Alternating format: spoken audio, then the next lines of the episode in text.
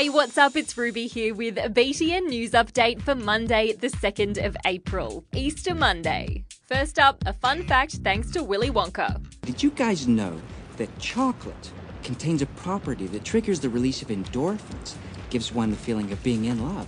Well, that makes a lot of sense considering the weekend we've had. Kids around the world are only just starting to wake up from the post chocolate binge food coma they've been in since the Easter weekend began. But one mum and dad had a lot more than chocolate to think about when their three year old son James wandered away from their campsite in New South Wales and went missing. He was gone for 18 hours, which included what must have been one very long night.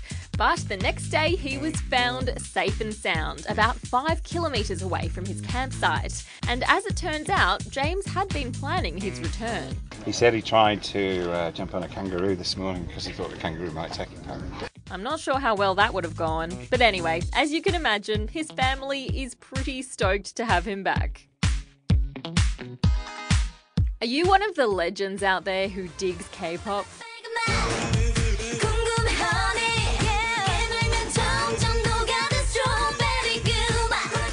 Do, then you've got something in common with North Korea's supreme leader, Mr. Kim Jong un. Bit of a backstory despite being right next to one another, North Korea and South Korea have been enemies for more than 50 years. Nowadays, they are making an effort to get along better, and over the weekend, some of South Korea's K pop legends, including a band called Red Velvet, performed for Kim Jong un.